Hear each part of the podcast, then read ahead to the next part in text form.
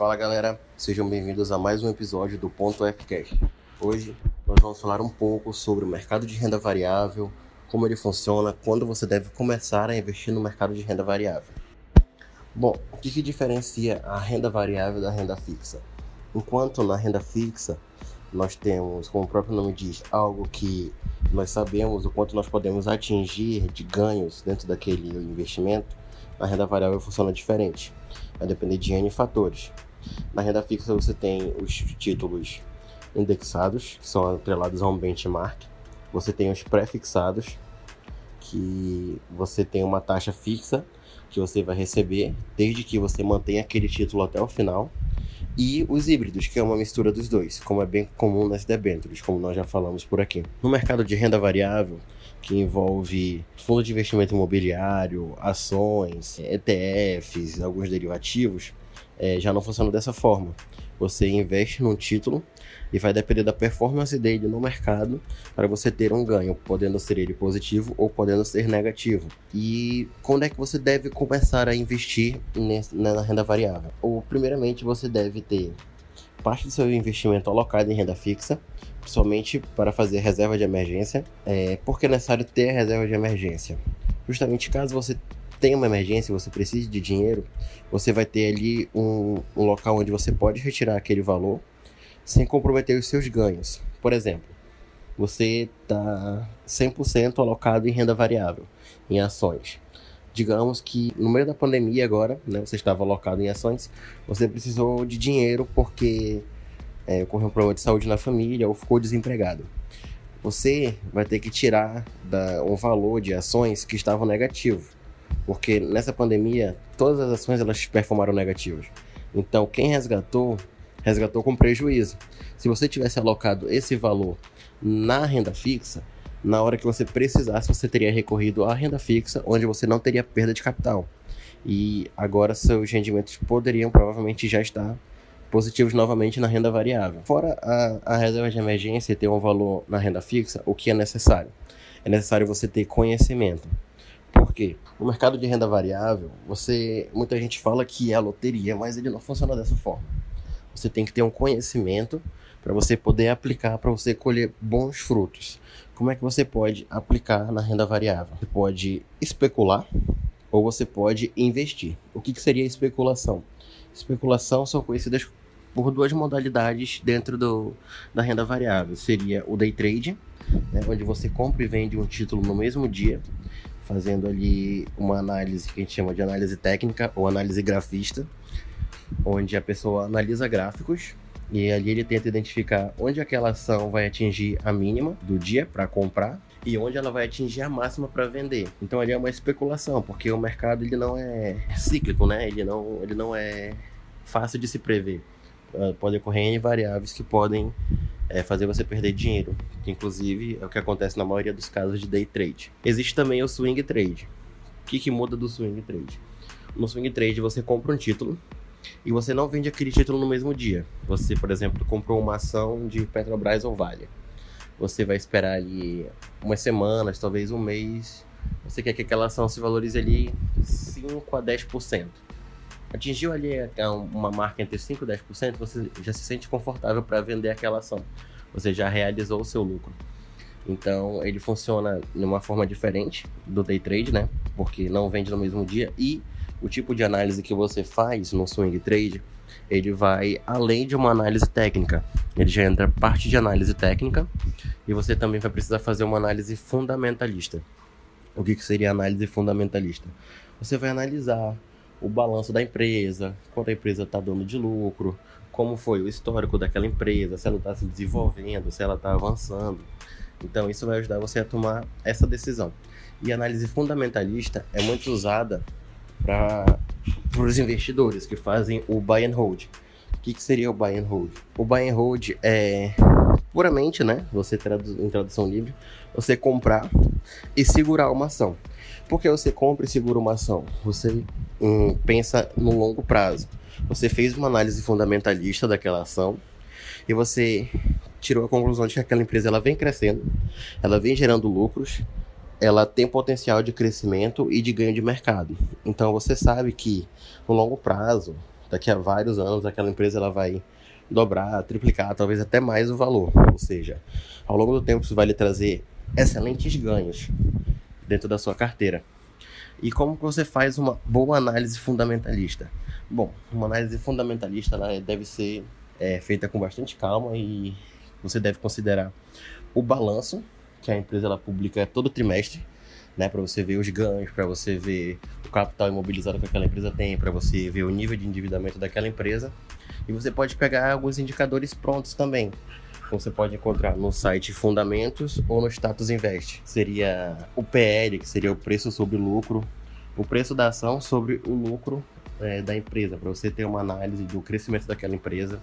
Você deve analisar o endividamento daquela empresa, o quanto aquela empresa tem de dinheiro em caixa, se aquele endividamento que a empresa tem, ele é maior do que o valor que tem em caixa, ou se o valor que tem em caixa ele supre as, as dívidas daquela empresa, porque às vezes o preço de uma ação pode estar muito baixo. Isso pode ocorrer pois a, a empresa ela está passando por um momento difícil, ela está super endividada, né? ela não tem caixa suficiente para suprir esse tipo de necessidade e os acionistas vendo isso, eles vão retirando o valor daquela empresa. E quanto mais venda tem de ações de uma empresa, essa empresa tende a se desvalorizar. Então, são vários indicadores que você deve fazer uma análise. Eu vou fazer um videozinho no YouTube para explicar isso melhor, porque por aqui fica um pouco complicado. Mas é, a única forma que eu posso ganhar dinheiro com renda variável é investindo e vendendo quando tiver se valorizado. Bom, essa é uma das formas de ganho. Você pode ter ganhos através de dividendos, né? Você pode colocar na sua carteira. O ideal é que você faça uma diversificação. Você tem empresas de vários segmentos e com correlação zero ou negativa. O que seria uma correlação zero ou negativa? Empresas que elas é, trabalham, digamos, em segmentos diferentes e uma não afeta a outra. Por exemplo, você está no setor de aviação e ocorre alguma mudança no cenário de aviação ou ocorre algum desastre e as ações de aviação vão cair. Se você tem uma empresa de turismo, digamos CVC na sua carteira, essa ação ela tende a cair porque ela tem uma correlação positiva com o setor de aviação. Então, eles meio que se interligam. Isso é uma correlação positiva.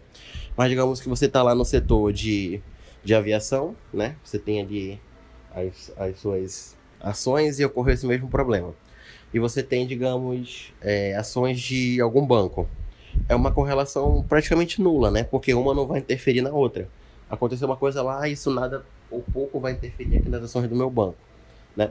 Uma, o que seria uma correlação negativa?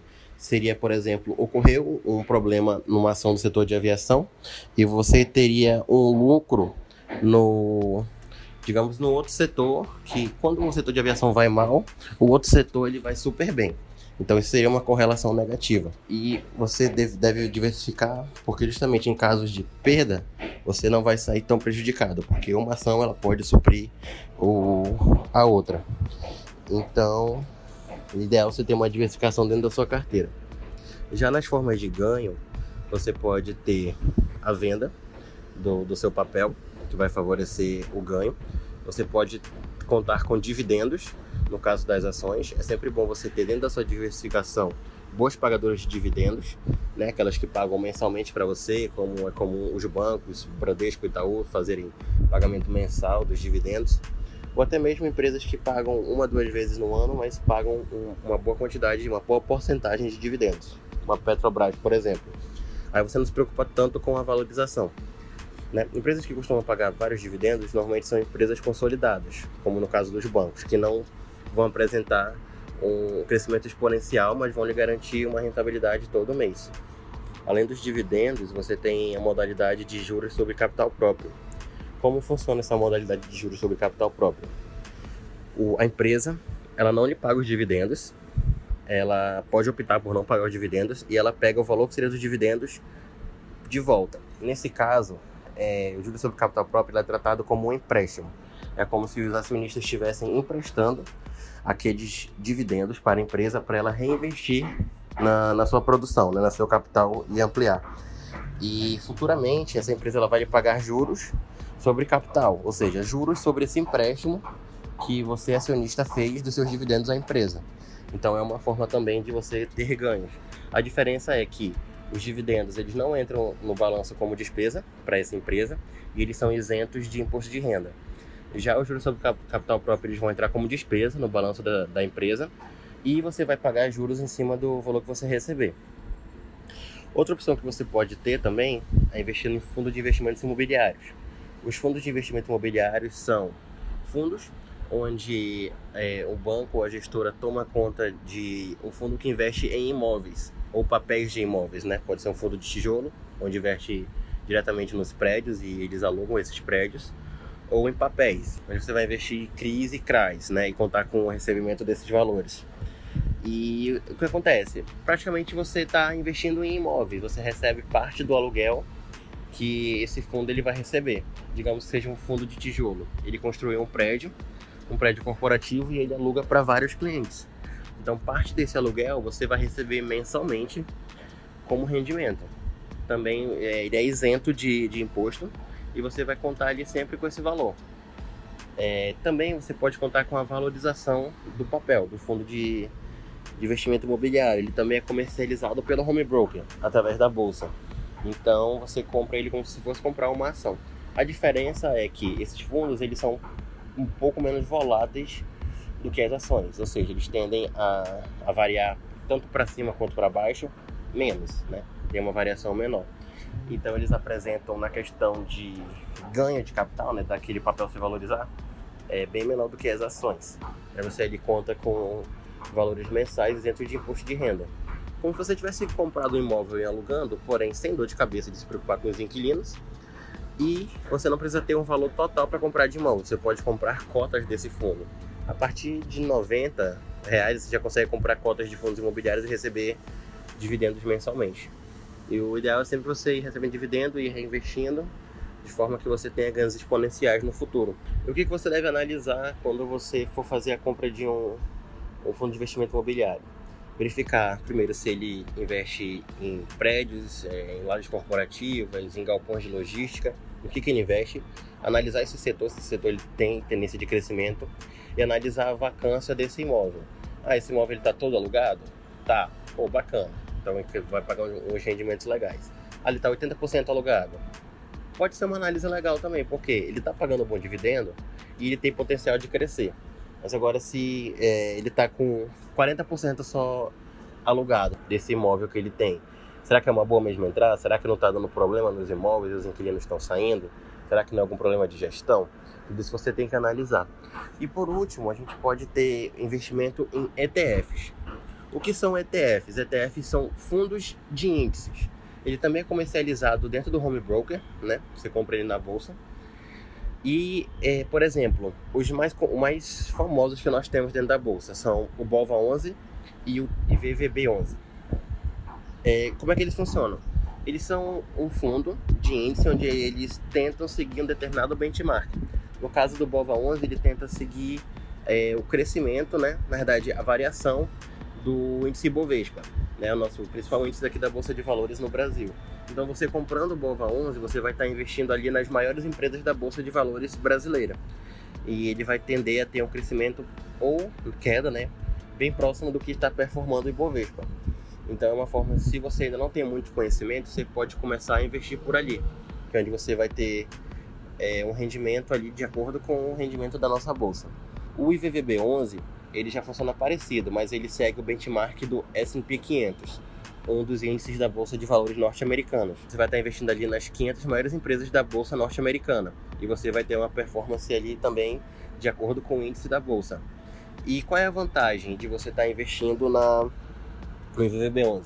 Além de você ter é, a rentabilidade da bolsa americana, você também tem a proteção, em parte, né, podemos dizer assim, do câmbio, do dólar, porque as empresas elas são dolarizadas. Então, se as empresas estiverem performando mal, mas o dólar estiver subindo, então você ainda pode ser que tenha um ganho ali de, de capital, uma valorização daquela cota.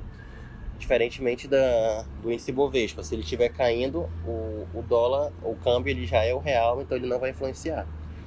Então você é uma forma de estar exposto ao câmbio, né? Está protegido à variação do câmbio e também está é, rentabilizando com o índice estrangeiro.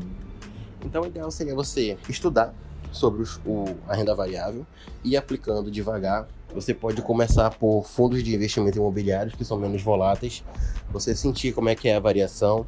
É, se você for começar na, em ações, eu recomendaria você começar por ETFs, né? IVVB 11 ou BOVA 11, para você sentir como é que funciona a variação e você tá ali, é, digamos, menos exposto ao risco de perdas, né, do que você de repente investir numa empresa sem ter o conhecimento necessário.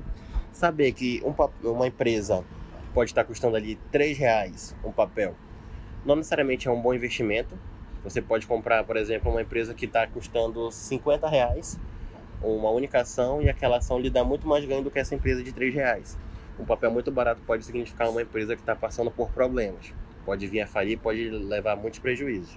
Então, tudo isso é questão de estudo, análise de indicadores também.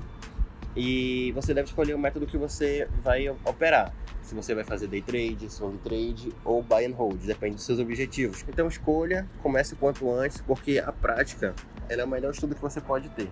Você estudar, estudar, estudar e não aplicar, não vai te dar, vai te dar pouco conhecimento. Agora, se você for estudando e aplicando junto, você vai ter conhecimento muito maior e isso vai favorecer muito mais os seus ganhos no futuro. Então, galera, é isso. A gente se vê na próxima segunda-feira e tchau.